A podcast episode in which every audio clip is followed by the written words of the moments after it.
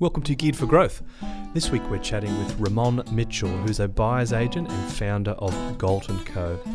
Ramon is a pretty understated, humble guy, but he's a very fascinating, highly educated guy, and he provides some great insights into some of his advocacy work with property managers and on strata committees as well. And we dive into some property market economics fundamentals and due diligence and look for opportunities for investors. He gives us some great advice on setting goals and reviewing our portfolio, and just some awesome general comments on the property market and its direction for the next little while as well. It's a really illuminating interview, and I'm sure you'll enjoy it. Here's Ramon. Ramon Mitchell, thank you for joining me on Geared for Growth. Mike, thanks for having me. Pleasure to be here.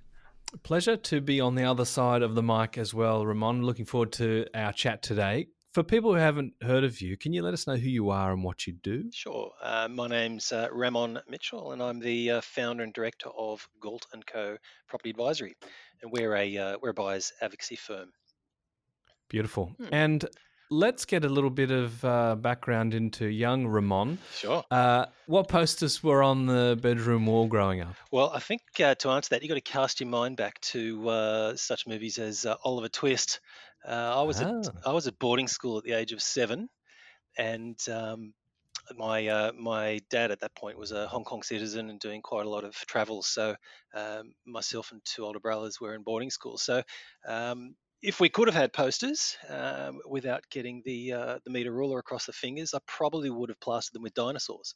I was absolutely right. absolutely fascinated with them at the time. So dinosaur mad, but yeah, not worth uh, not worth the retribution of the ruler. No, I'm picturing a, a, a Jack Whitehall sort of travel with my father situation here. Um, how did you get started in property, and what was your first investment? Yeah, well, my family's uh, been in property really for as long as I've been around and prior to that. So I guess you could say it's in the blood. Uh, Dad was uh, an architect for many years and a property developer. Um, my uh, oldest brother had his own um, um, real estate agency, and um, middle brother is a carpenter and builder. So we're sort of all orbiting around the same uh, the same industry. Mm. So my first role was actually working with my oldest brother, and at that time, um, this was back in the late was it 1990s, um, we were selling a lot of the Australand sites around Sydney. So such sites as um, King Street Wharf, uh, Finger Wharf, Woolloomooloo, Paddington Barracks, those sorts of properties. You know, real backwaters. Yeah, so that was uh, it was a real uh, it was a real sort of introduction into the, you know, I suppose the the, the breadth and scope of uh, the different um, styles of architecture and building and and um, you know development at the time. So it was it was a really interesting introduction into property. And and I guess across your your professional life, you've you've had quite a lot of experience within the property sector, doing a lot of different roles with project marketing, obviously working um, with your brother. Can you run us through some of the positions that you've held and and any sort of key insights into the the, the property market or the property industry at large? Yeah, well, look, I think I think that introduction into project marketing really. Um, really kind of cemented in my mind the value of treating your buyers like gold. Um, back at that stage, it was a pretty tough time in the market, and buyers were fairly scarce, and there were quite a few developments sort of springing up around Sydney, and um, you know buyers were fairly few and far between. And I think at that point, it was really about understanding the importance of you know following up and developing a relationship, taking the time to get to know the buyer's needs, and then working with them to find the right property to suit. So I think that's probably where I had the sort of the, the early uh, you know the early sort of nucleus of uh, becoming a buyer's agent down the track. I was going to say that that sort of skill set is common to buyers agents at the moment, but perhaps not project marketers. Maybe I have a little bit of a dim view of things, but that doesn't seem to be the way that it runs at the moment. No, well, I think you know, I think for for people, depending on when they get into the industry and at what point in the cycle they're in, they'll you know they can only sort of deal with and, and learn the, the, the, the market that they're in and the conditions that they're in so for people entering into a you know a rapidly rising market um, in you know in the I'm talking about the selling side here. You know, the, obviously the difficulty is in sourcing listings, mm-hmm. um, um, not so much in the selling of those. So, you know, unfortunately for buyers, Um, you know, the selling agent can only sell their property to one person, and the and the multitude of buyers who've been through that property, um, you know, generally don't get the attention they're probably hoping for. And I say that respectfully because you know there's some fantastic selling agents out there, but uh, I think you know, truth be told, the nature of the business is that the focus goes on the few rather on the many, and the many are sort of left to their own devices. Hence the um, uh, the evolution of the uh, the buyers advocacy industry. Yeah, exactly. And and I'm interested in sort of in talking about your experience in property. You've you've you've done it all. Obviously, mm. the um, we're, we're just talking about the the project marketing. You've done property management, still do. You know, auction advocacy, research, negotiation, strategy for property investors. Is there one particular thing you point out as being most passionate about? Look, you know, without wanting to sound sort of too cliched, it's it's really about the the, the relationships that you form with people along the way. Um, you know, I think really being there for clients to the point where they see, you know, they, they see us, and, I, and I'm referring to those of us in the buyers advocacy industry in general. Um, you know, where we get to the point where they see us as their trusted advisor and their sounding board whenever they need. Um, and you know, rather than sort of feeling like they're on the clock for everything that they're in contact with us for, that, that we can be the sounding board for them and and provide, you know, provide the snippets of advice and guidance and, and sort of point them in the right the way in the in the right way along the way um, on an ongoing basis. And that's something I've really, really valued along the way. So, um, in, in terms of where I find I'm getting the most um, satisfaction from that, is probably working with uh, home buyers. Yep. You know, so owner occs. Yeah, owner occs. Yeah, I think it's you know we, we tend to be working with them at a point where it's a fairly big transition for them. Um, you know, first home buyers are sort of young and fresh and a bit wet behind the ears, and you know, all, all go, go, go, and maybe needing a little bit of a, you know, a tempered hand and a bit of guidance to point in the right direction. And, you know, families upsizing, downsizing, relocating. It's it's a pretty stressful time, and I think one of the one of the aspects of our service that's often not mentioned is is the support and guidance that we provide at a you know at an emotional level for for clients who are really at a stressful time. So it's a challenging it's a challenging space for them, and I think if we can provide not only the uh, you know the research and guidance and the, and the technical knowledge, but also the humanistic side where the client really feels supported in, in a genuine way. I think that's I think that's a win for everyone. Well, you've got sort of all the bases covered there. Obviously, being a, a property expert and uh, and and quite gifted with the psychology as well. Um, for people that don't know, I, I, I really want to sort of take a moment to to get a bit of a an insight into Ramon. Uh, this is a bit of a long form podcast, so we can uh, we can indulge a, a, little bit. There's more to you than meets the eye. For example, you speak French for some reason. We'll we'll need to get to that. Your third degree black belt in Hapkido. Um, I couldn't even describe what that is. Whether it's the one with the mask and the sticks and the rolling, or is it some other thing? what's what's going on with all these little uh, little pockets of the personality? Yeah, well, let's open Pandora's box then, shall we? Good.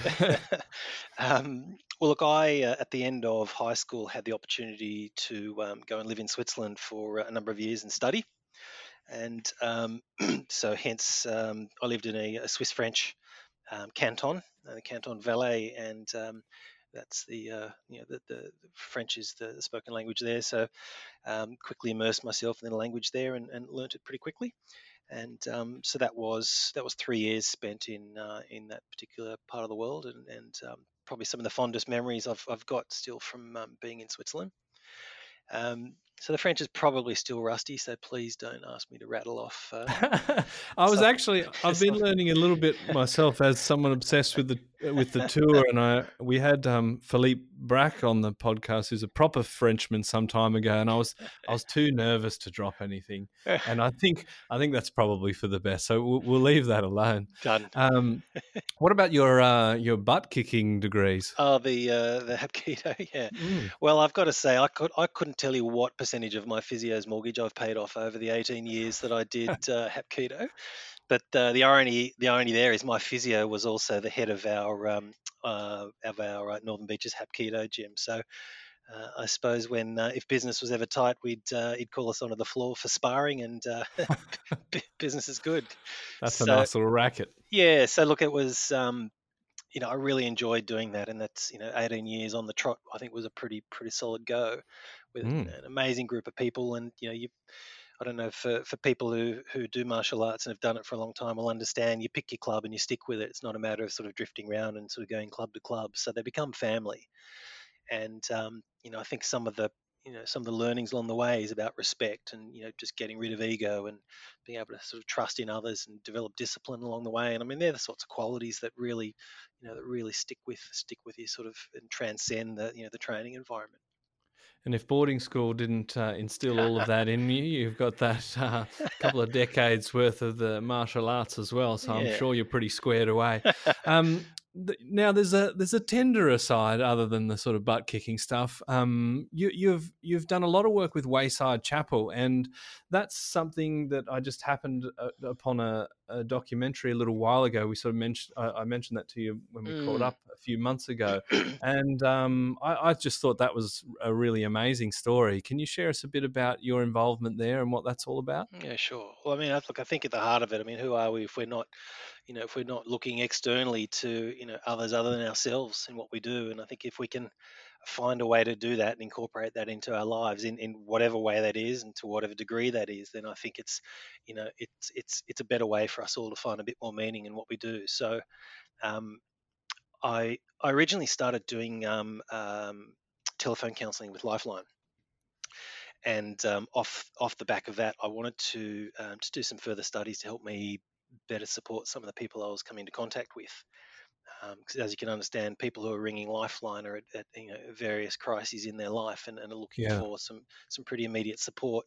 And I felt, you know, I felt sort of under under equipped to handle some of the, you know, some of the the calls we were getting. So I, I, I, I trotted off and did um, did a post grad in um, counselling and psychotherapy, and um, following that, um, had the opportunity to do um, volunteering at Wayside in Potts Point and um, and what that was was was offering um, crisis counselling to some of the regulars who who um, would come to Wayside on a daily basis.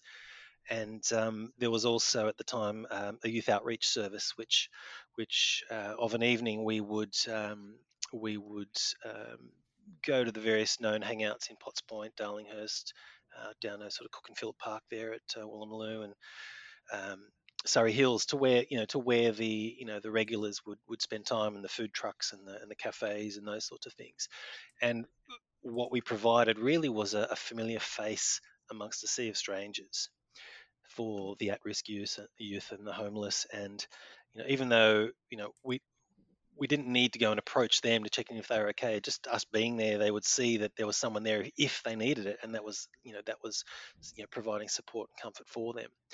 Um, and also, you know, one of the one of the key you know the key outcomes we're looking for is to identify any new new faces on the street, any new youth who'd come into into town because the statistics um, were pretty horrifying in terms of you know how long it took for a new face to sort of be dragged into the you know the sort of the you know the the underside of that that um, you know that particular mark that particular area. So what what we would try to do is to identify these people and move them into supported services and get them back out of the area or back to their families or wherever they'd come from as quickly as possible. That's pretty cool and and as you say that's that's pretty key in breaking the cycle. So good on you for being involved in that and uh, yeah. uh, if you haven't checked that out then by all means um, have a google and just uh, ch- check out some of the great work that's um, that's being done there. Now this is a property podcast yes. so where I know that was my fault. I, I was very interested, but we're going to need to talk about um, property. Otherwise, there's going to be pitchforks and burning torches eventually. T- tell us about your exposure to property pers- personally. Obviously, you've you've worked, um, you know, with with your old man and, and your brother, and you're in the industry now. But where are you at with your investing? Are you acquiring assets with a goal in mind, or are you putting all the effort into the business? What's going on with you? Yeah, well, I think it's um, it's about taking your own advice, and so um, you know, my wife and I are we're focusing on um, you know implementing a strategy that we've we've put together, uh, and that's to you know acquire uh, growth assets and you know use that to support our you know our overall wealth accumulation as we as we grow and build our family. Um, you know, with the view in in the end to have you know to be able to have some um, passive income in retirement that doesn't come you know just from uh, assets outside of property. So you know, in in taking my own advice, of, there are a couple of assets I acquired along the way prior to um, putting the strategy in place that that we've uh, sort of bit the bullet and divested. Uh, one of those was a commercial strata suite that I held over in uh, Neutral Bay. Um, that was great for cash flow and, and because it was a new building at the time, you know, you know the depreciation, etc. But it, it, just wasn't benefiting from the growth that we found some of the residential counterparts were. So um, we divested that. Um, had a Northern Beaches unit which which had benefited from a good run previously, so we, we sold that. and then uh, probably the hardest of all was a um, a, uh, a, property in uh, Berrima that my brothers and I co-owned, and um, you know because you know as family members you all sort of head off in different directions at different times. We made the, we made the decision that it probably wasn't um, really benefiting us in the way we we were all hoping for, so we we, we sold it and um, put that money towards um, put that money towards uh, our, our current plan. So we're now holding uh, assets in uh, major cap cities, um, particularly Sydney and Adelaide, and uh, I suppose next cab off the rank will be a um, likely be a regional investment. Nice. So yeah, uh, yeah you certainly uh, are getting stuck in and in, involved, and you sort of have to be. It's like you don't want a, a chubby personal trainer. You want a buyer's agent who's out there doing it. Um, I'm just it, my my ears were sort of pricked up when you we talk about div- divesting of a of a couple of different properties. So mm. uh, we we hear a lot about people that say, look, real estate's a long term investment. The cost of getting in and out is too high with stamp duty and things like that. Is that a hard decision to make, and and is it something that that perhaps we we aren't making soon enough if they're properties that are underperforming or have had a good run and there's opportunities elsewhere? Well, I think it's important to, you know, to be, you know, try and remain as objective as possible with this. And on the basis that you've got a plan that's sound and you've, you know, you've got the advice, you know, the, the requisite advice in putting that plan together and it's appropriate for you, then really you've got to stick to it. And part of that is, you know, in, in making your in, your acquisitions along the way, is you do that based on on sound research and advice.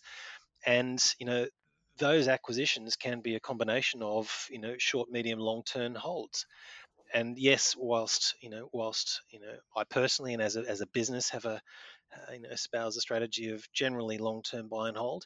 If we're acquiring, acquiring assets in a market that is uh, got a shorter growth uh, growth cycle and it'll only sort of show value uh, for a certain period of time, and the indicators point towards that reaching the end of that cycle, then you know, as part of the ongoing review of your portfolio and assessment of your plan and where you are in your overall plan, you've got to take those decisions that's best in the interest of the of the overall portfolio, and that may be to divest and and redirect those uh, resources into better performing assets.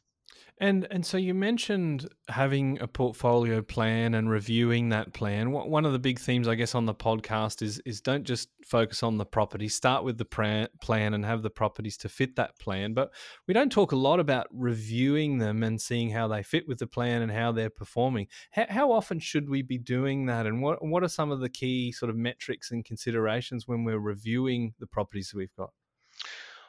Well, I think uh, was it Stephen Covey that said begin with the end in mind. I mean, you've got to understand what your overall objectives are. You put together your plan. You've got your plan in place. Then you've got to understand what the what the national property market is doing and where each of the various markets are in their respective cycles, and then you implement that first step. Now, implementation of the first step, in whatever time frame that takes, will take will take time to then acquire and settle down and place a tenant.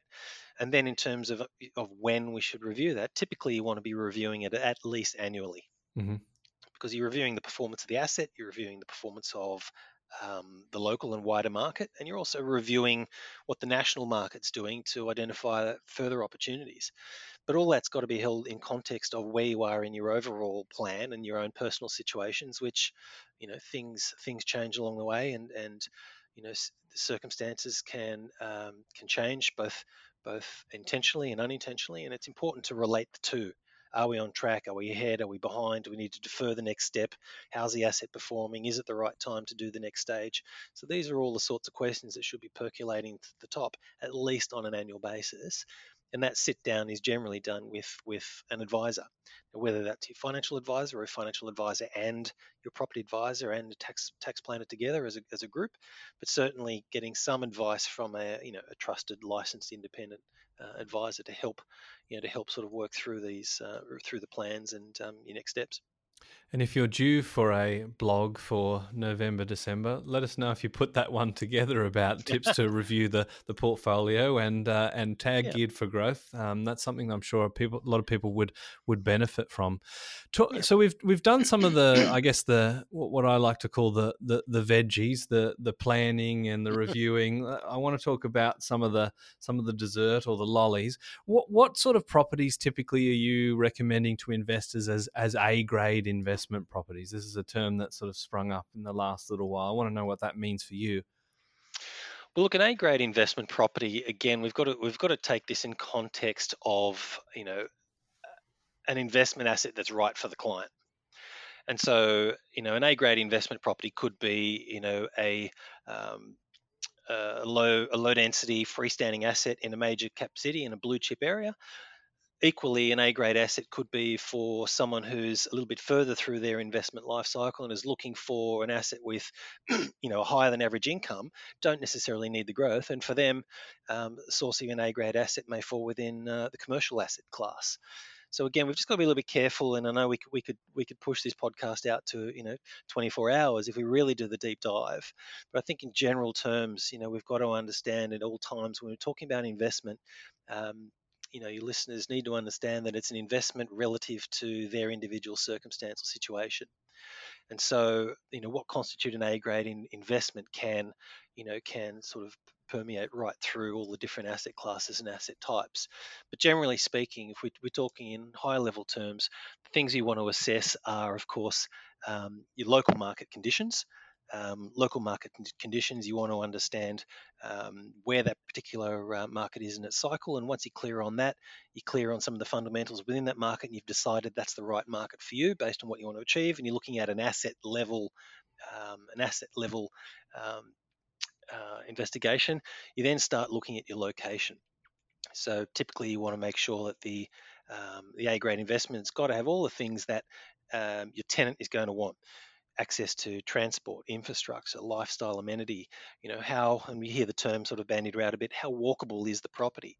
Uh, you know, for for every errand that your tenant runs, you know, if they're going out to get a paper or milk or coffee or go to the shops, you know, the more they have to get in the car to do that, the more of a hassle it is, and the more likely that tenant's going to get sick of it, and you know, when their lease expires, uh, move on.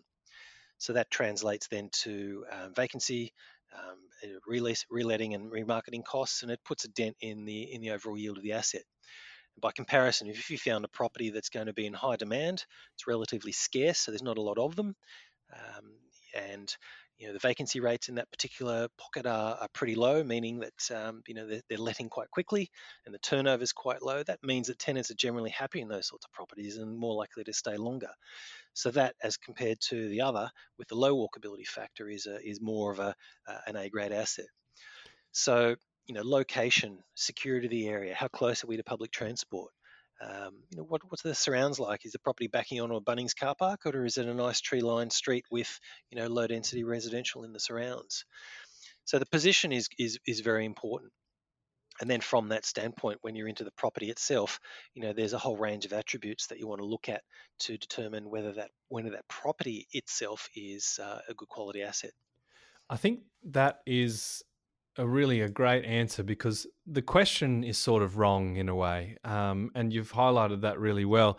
That an A grade uh, investment property is completely subjective and needs to really line up with the goals of the investor and what sort of I guess constitutes their portfolio at the moment. So, so a, a, really good background there, and some and some good key fundamentals as well. What about from I guess a little bit more of um, I don't know if the word's theoretical, but perhaps a little bit more of a macro view. Are there are there things that you look at when you're doing your due diligence um, on locations like vacancy rates? We've sort of touched on you know days on markets to see whether you can you can necessarily buy something that's that's going to move quickly or negotiate well. Are there there's some tips that you can give investors for when they're looking at a property well i think you know there's there's when you're looking at any particular market um, you know there's there's from an investment standpoint, you know, there's really only there's really only a you know a, a, small number of metrics you want to be thinking about or indicators, and they are um, you know, supply and demand are some of the key, one of the key ones that's usually top of mind for a lot of people, and that's something that's certainly, certainly, um, you know, on the forefront of people's minds at the moment, particularly in Sydney and market, off the back of you know the APRA changes and and um, you know the election, etc. So supply and demand. Um, you look at uh, affordability. Um, how much confidence is there in the market because that drives behaviour. Um, you know, we are human nature is we all we all tend to like what other people like and want what people want. So um, confidence begets confidence.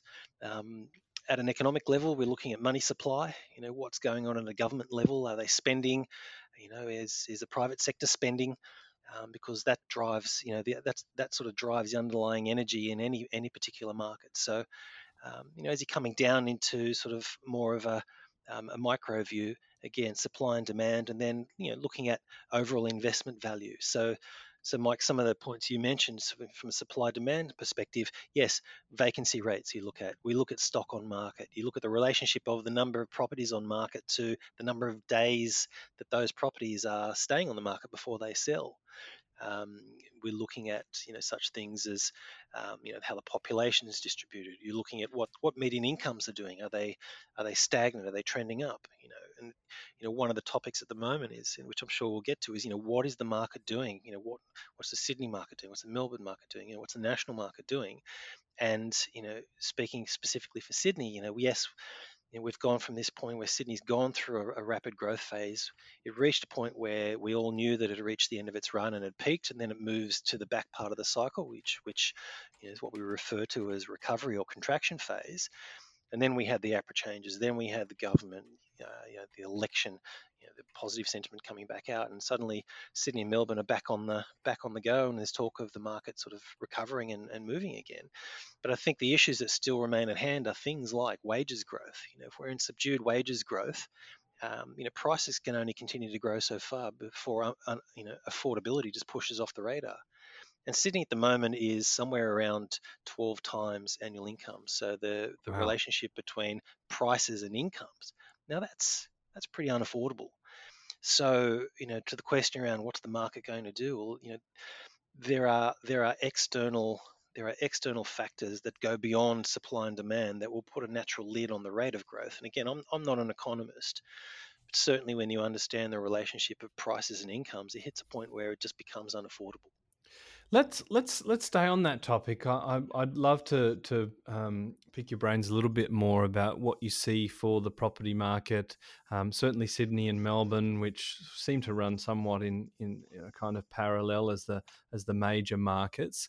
Um, I'm wondering with with things like Sydney, you mentioned the um, you know the 12 times ratio of income to to asset price are there a couple of things behind the scene at play? Like, uh, uh, I'm guessing that a lot of people will have um, inheritance as part of their their strategy, I suppose. Like wait, wait for your parents to die is not necessarily a strategy, but but perhaps um, you know there'll be parents helping people to get into the market, so that will enable Sydney to grow. I mean, I remember people saying, you know, Sydney will never grow over a million dollars in median because you know psychologically we just can't deal with that. We might have faltered for a moment, but we galloped past. Now we're sort of thinking, well, what can it be? Twenty five times that income ratio, or, or you know, can it can it happen and we just have Sydney a, a city just populated by the the one percent super wealthy? That's a very long winded question, for which I apologise. But um, do what you can with it. Well, look, it's it's very hard to it's very very hard to know exactly where you know any market's going to go, and we'd all love to each own that crystal ball. But all we can really do is is is look at you know what's going on right now, and then look to you know the industry experts at a at an economic level, the economists and the and those who do spend their you know spend their you know their working days prognosticating on what's happening in, in the long term. And yes you know we we can you know we can sort of hypothesize that you know the market will just keep going. Yes we are in a in a in a heavily restricted supply market at the moment particularly in sydney. You know stock levels are probably at the lowest they've ever been, or the lowest they've been since uh, 2007. And so, you know, as more buyers are coming into the market, thanks to the, the easing of the lending restrictions and APRA, the APRA effect, you know, we're, we're automatically back into that, you know, simple supply demand continuum where, you know, it's a seller's market and buyers are wanting to get in. So, um, you know, will that continue? Well, there's really, a, you know, looking into the selling agents' crystal ball and their pipelines, you know, they're actively out knocking on doors on a daily basis and working working their pipeline vendor relationships. And you know, some of the you know some of the leading you know, leading agencies in the in the market are talking about you know restricted supply and their their listing activity is down by anywhere up to sort of 30 35 percent compared to this time last year.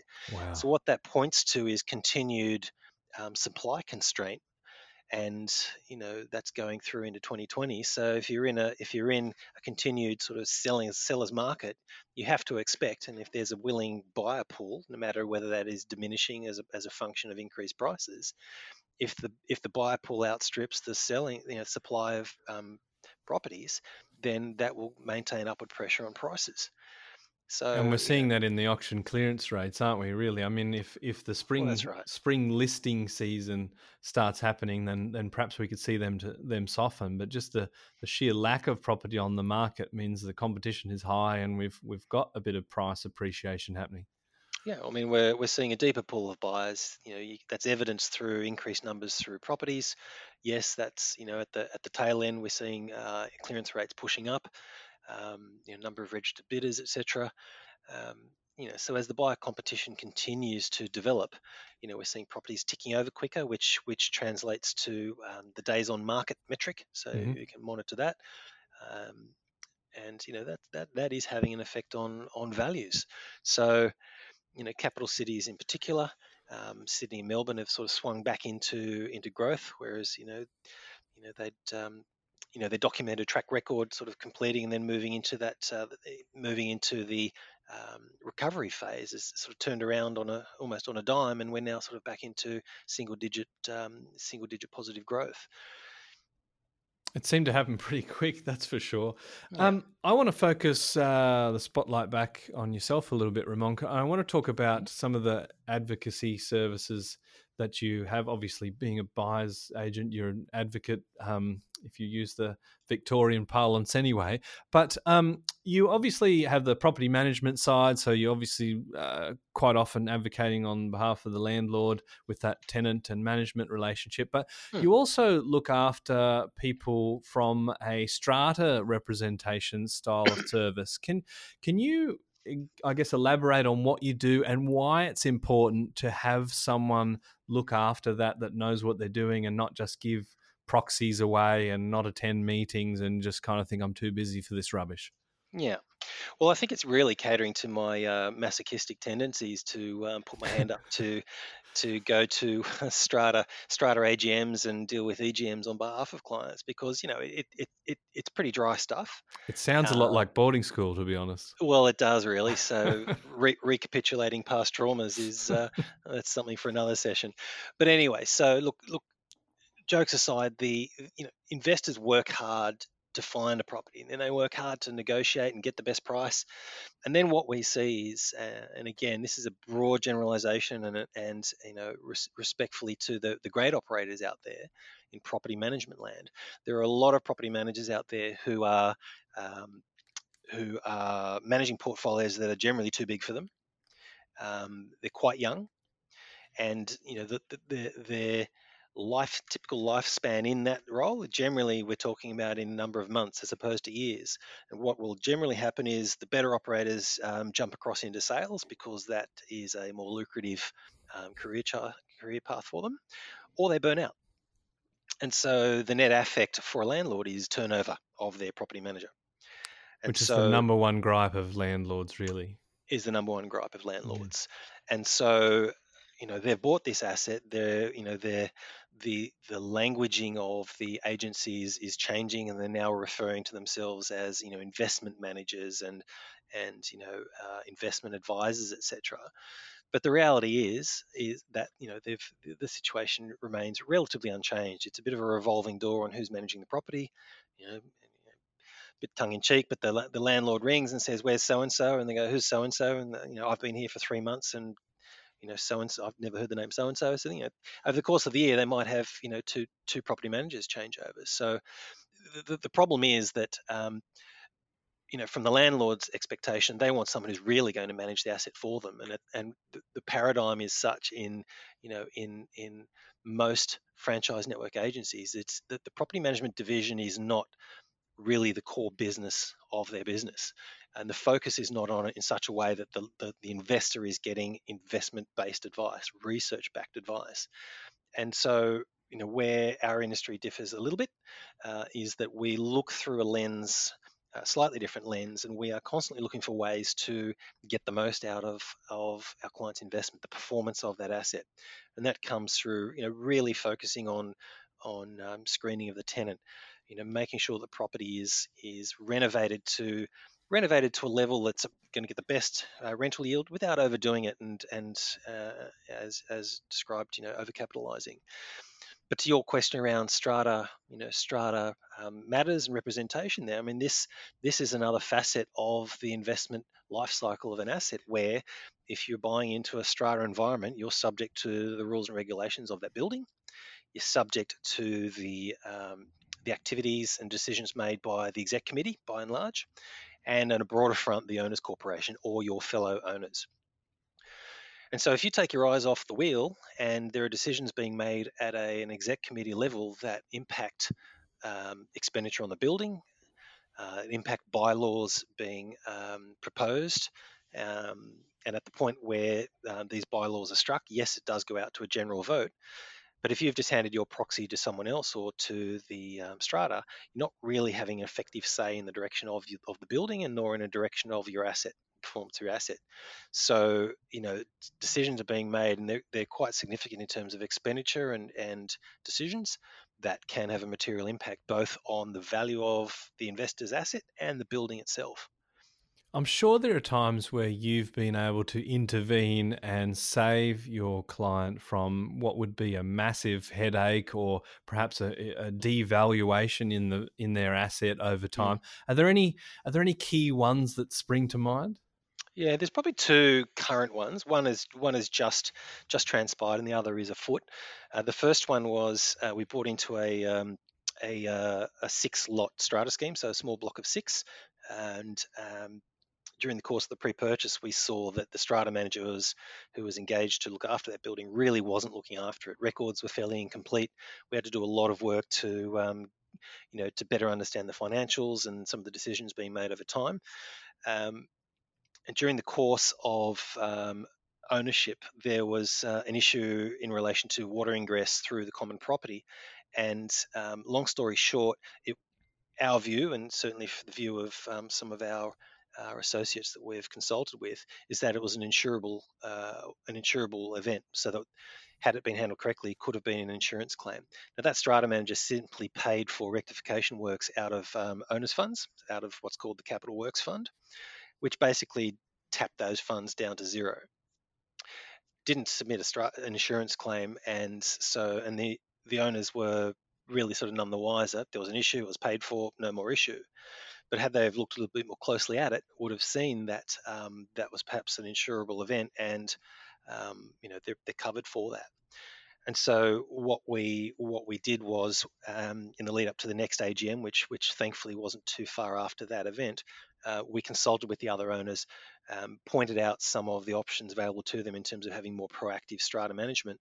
Um, we voted to terminate that strata manager and appoint a, um, a more professional and, and capable firm.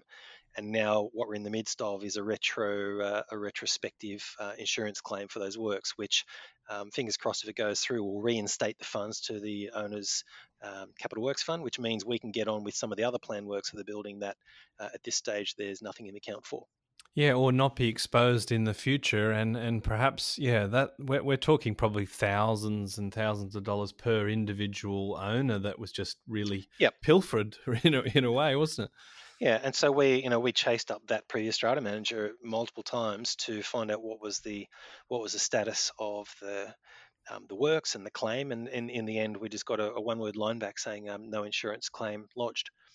And so, you know, really, it's it's you know when you've got someone who's appointed to manage your building at a strata level really there's a there's a duty of care there that sort of you know that sort of goes goes beyond just simple one line responses several weeks later And and you know, I think if if owners really knew um, how their buildings were being managed by some strata firms, they'd be horrified. Mm, yeah, and it, but it's just one of those things that we we don't necessarily have expertise in, and we assume that the strata manager is they're all going to be roughly the same and, and do everything properly. Yeah. But it just shows the value of, of experience, and that that sort of ties neatly into a question I wanted to ask you about prop tech. That's a real buzzword at the moment. Um, Hmm. There's def- there's definitely a lot coming. I can see for the property management industry, and I and I assume strata and, and everything. Do you think it's a real threat to some of those traditional businesses like property management, or do you think there's always going to be really a, a, a personal sort of service connection that really can't be too disrupted by technology? Look, I, I think that's that's probably hitting the nail there in that last sentence. That you know, it's a it's an adjunct to uh, an advice-based um, service, and it's there to facilitate and um, bring efficiencies in for, for all parties. Um, and you know, I think it's there that can sort of work hand in hand together, as opposed to you know to the exclusion of the other. I so I think I think you know we've seen some of these models coming through on the selling on the selling agency side, and you know some of those models have come into the Australian um, consciousness, and you know the businesses have gone out pretty quickly. Uh, one of those that we talked about was, um, or that we all know about, is Purple Bricks. It was really good fun reading the comments from aid, agents. You know, don't let the door hit you on the way out, sort of Yeah. stuff. Yeah, because you know the bane the bane of a selling agent's existence, you know, a good selling agent, and have someone come in and who you know really doesn't have the track record, you know, the the, brand penetration, the market share, the, the salesmanship, and the skills, who just goes, I'm going to I'm going to um, compete here on a, at a fee level, and I'm going to cut my fee to the point where it's it's it's almost too good to refuse for um, for a vendor. Yep, and we'll in- just oversee the service offering completely sort of plummet uh, from an industry standpoint. Yeah, and so you know, the parallel in the property management industry is, uh, look, you know, here's a here's a uh, you know a semi-automated service or a, a decentralized service that can we can manage your property for, you know, let's call it a you know 100 bucks or whatever. And and I think I think the risk is that it's it's going down a similar path to um, to the Purple Bricks me- model, where the personalized service and the advice and the emphasis on advice is removed in place of efficiencies and, and so on and so forth. Uh, and I was having a good read through some of the uh, some of the, the, the forums yesterday on one of those, and, and one of the one of the representatives of one of the prop tech companies uh, was answering answering some some fairly pointed questions. Um, and you know, I, I didn't comment, but I was certainly I was certainly uh, alive to the fact that you know when people were were talking about you know or, or getting toward you know the personalized service part of it, it, it seemed to be lacking. So you know, to the point, I think that the, the prop tech industry has a, has a very uh, valid role and a very crucial role in bringing efficiencies into the market that are long overdue.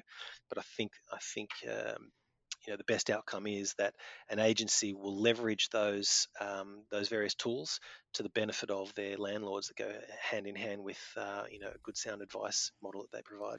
Yeah, and that I think is the best that we can hope for. I mean, um, technology in the property space is is definitely welcome and called for, and perhaps needed in a lot of industries that may be a little bit behind the time. Um, but it's yeah, leveraging those in the hands of experienced people.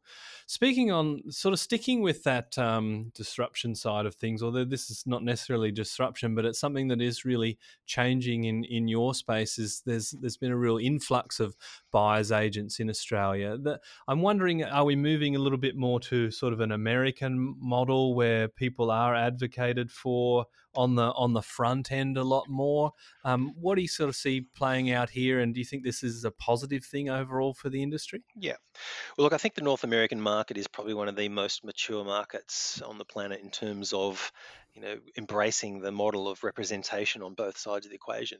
Uh, much to the horror of uh, vendors here in Australia, if they were to know that land, that sellers in that market uh, they pay six percent uh, commission. So they, they pay 3% to the selling agent and they also have to provision 3% to the buyer's agent.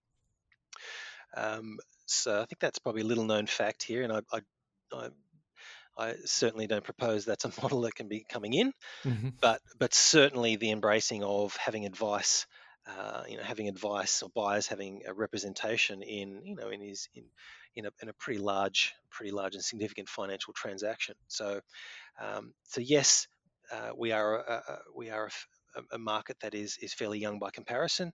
We're probably around I think 18 or 19 years now, but it is growing and evolving at a rate of knots. And it is certainly as it's becoming more and more on the public consciousness, there are more people who are deciding they'll give it a crack and, and move into the industry. So it's it's like many industries that are go you know going through I guess what you refer to as a purple patch. Um, people think they'll try their hand and have a crack, and how hard could it be? And you know, and and so there's a bit of an influx. So I think you know some of those entrants will be a welcome addition to the industry. You get the right the right fit, and the right backgrounds, but there'll also be some that may not necessarily be the right fit. And it's really up to our industry to you know do what we can to self-regulate, whilst the government's still getting its act, act together to do so. Mm. Um, and you know at the same time, it's up to us. Um, to educate the general market about how to differentiate between a quality co- operator and, and some of the others. Yeah, I, I, I completely agree. And I think we, we, we definitely need more advocacy on the buyer side. Often we're dealing really exclusively with the people that are incentivized to not help us. They need to help the help the vendor. So yeah, as you say, it's it's good to have some more help on that side of the equation. But um, yeah, I guess with the new entrants, the the cream will rise to the top, and there's a lot of new entrants that come into real estate sales in the boom times, and then the market normally sorts them out on that's, the other end right. of the cycle, sort of thing. That's where, exactly right. Where do you see opportunities for investors in the market that we're we're at at the moment? Well, again, I think we just need to come back to putting into context that, that the word opportunity is is relative to the individual's particular needs. So I don't want to sort of bang on too much. Here, here that. I am asking the wrong question. I just, I want generic answer. I want you to say buy townhouses in Balmain. Great. Well, buy a town, townhouse in Balmain if we can afford it. That makes it sound like I just bought one, but no, I do not have any Balmain property holdings, and that is just a hypothetical. Look, I think, I think generally for clients who are seeking long-term capital growth um, and can and can um, they understand that the, the relative rental yields are not going to be as strong as in some of the other other regional areas. Um, the major markets currently showing value are Adelaide and Brisbane. Um, you know they are, and I'm talking about houses at this point. Mm-hmm. Uh, I'll refer to units in a moment because both of those um, both of those asset types are performing a little bit different in each of their respective markets. Um, so, from a major cap city standpoint, uh, Adelaide and Brisbane are probably the two ones that are um, showing the most value at the moment. Um, interestingly, uh, Melbourne and Sydney, you know, they were sort of moving off the back of the cycle, and now we're sort of looking at them sort of coming back into sort of almost sort of back to 11 o'clock on the old property clock, 12 o'clock being the peak and 6 being the trough. Mm-hmm. Um, for clients who are seeking more of a balance of growth and income, and um, uh, you know, not to um, sort of reference too much the racing industry, but the old Quinella, you know, where people say, "Look, I want the growth and income." Um, they may like to look to some of the major regionals currently showing value, such as Bendigo and Ballarat.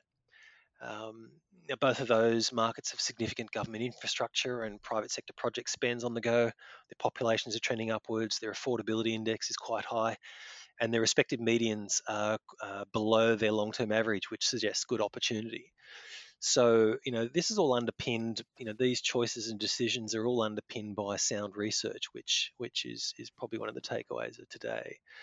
Um, and for clients who are maybe looking at a you know a you know high income asset, again I referenced it before, they may be at a point in their investment careers where it's not so much about growth.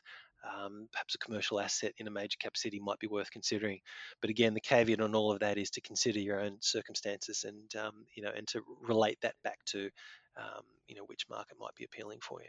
That's awesome. Some good general advice there, and enough sort of meat on the bones for people to be furiously googling these these different le- uh, locations and opportunities. Um, I want to sort of try and ask you, such as my style, three questions in one. Um, mm, you can be great. thankful that it's only three because often it gets as obtuse as eight. But I, yeah, yeah. I, I, wanted to know um, what sort of your motivation for, for starting your your business, Galton Co. was. Um, what sort of I guess the menu of the services are, and and also there's a, an interesting little altruistic side of the business as well that I wanted you to to showcase. Sure. Um, Well, look, the motivation for starting Galton Co was was you know I wanted to build a brand from the ground up based around you know some some core values, and those values being you know, generosity, knowledge, uh, connection, um, authenticity, and loyalty, and, and really deliver a quality service offering um, to my clients.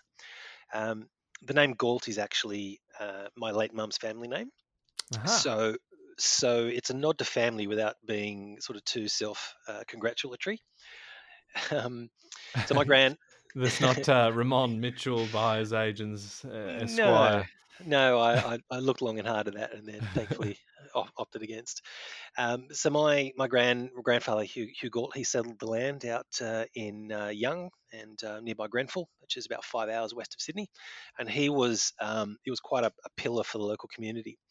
Um, so he um, he was a, um, um, a pastoralist, and um, I don't know if you've uh, spent much time out in uh, in rural land, but some of some areas get some pretty biblical mouse plagues, and um, they they can really decimate decimate crops and stores, etc. So my, my granddad was quite instrumental in in developing um, mouse-proof silos.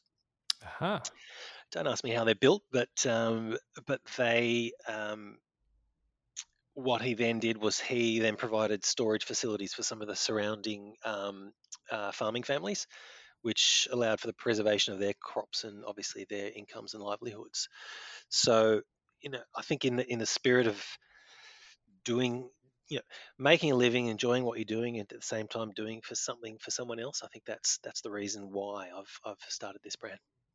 Awesome. And I mean, that's um that's a pretty cool pretty cool story, a pretty cool background with your sort of captain of industry ancestor there. You've got this is all taking on a very old money theme, Ramon. It's very Um, Dicken- Dickensian, isn't it? Back to old- it is, isn't it? Still on Um, that theme. Uh, what about the menu of services? So, if people are uh, wanting to get in touch with you, what sort of things can you do to, to help them, and, and how do they get in touch with you while we're there? Yeah, well, look, I think I think that really at the heart of it, we're here to have a conversation with with um, with people who have got an interest in property. Um, how do you like that for general? Um, you know, if they're thinking of buying, thinking of renovating, thinking of selling, not sure what to do, um, and just want some independent um, advice. Um, you know, what's uh, Maslow said to every man with a hammer, everything looks like a nail. You know, you ask a selling agent what you should do, and I'm pretty sure we know the answer. So, Yeah. um, you know, we're we're here to be a sounding board and, and to provide provide guidance as and where required. So, an investor contemplating investing, we'll have a discussion. We'll work through some of the things that we've touched on in this conversation. Why they're investing? You know, that's the first question. Why are you doing this? What do you want to get out of it? And then sort of start to, you know, sort of peel back the layers on that side of thing, and then then pause that and look at the general market conditions and just help them better understand and gently challenge some of their investment investment ideas to make sure they're sort of setting off on the right track. So the investment advice and then buyers advocacy services are sort of there at the heart of the business. Um, as is, you know, the, prop, the property management, which is a core service offering for our business, where we we understand the importance of, you know, getting the best out of an asset and looking after your tenants and making sure the longevity of the assets there. So, um, you know, that that sort of sits at the heart of our business. And tell us about the altruistic part. Now, just I think this was maybe in, in beta test when we when we caught up. Am I am I jumping off too early on that? No, no.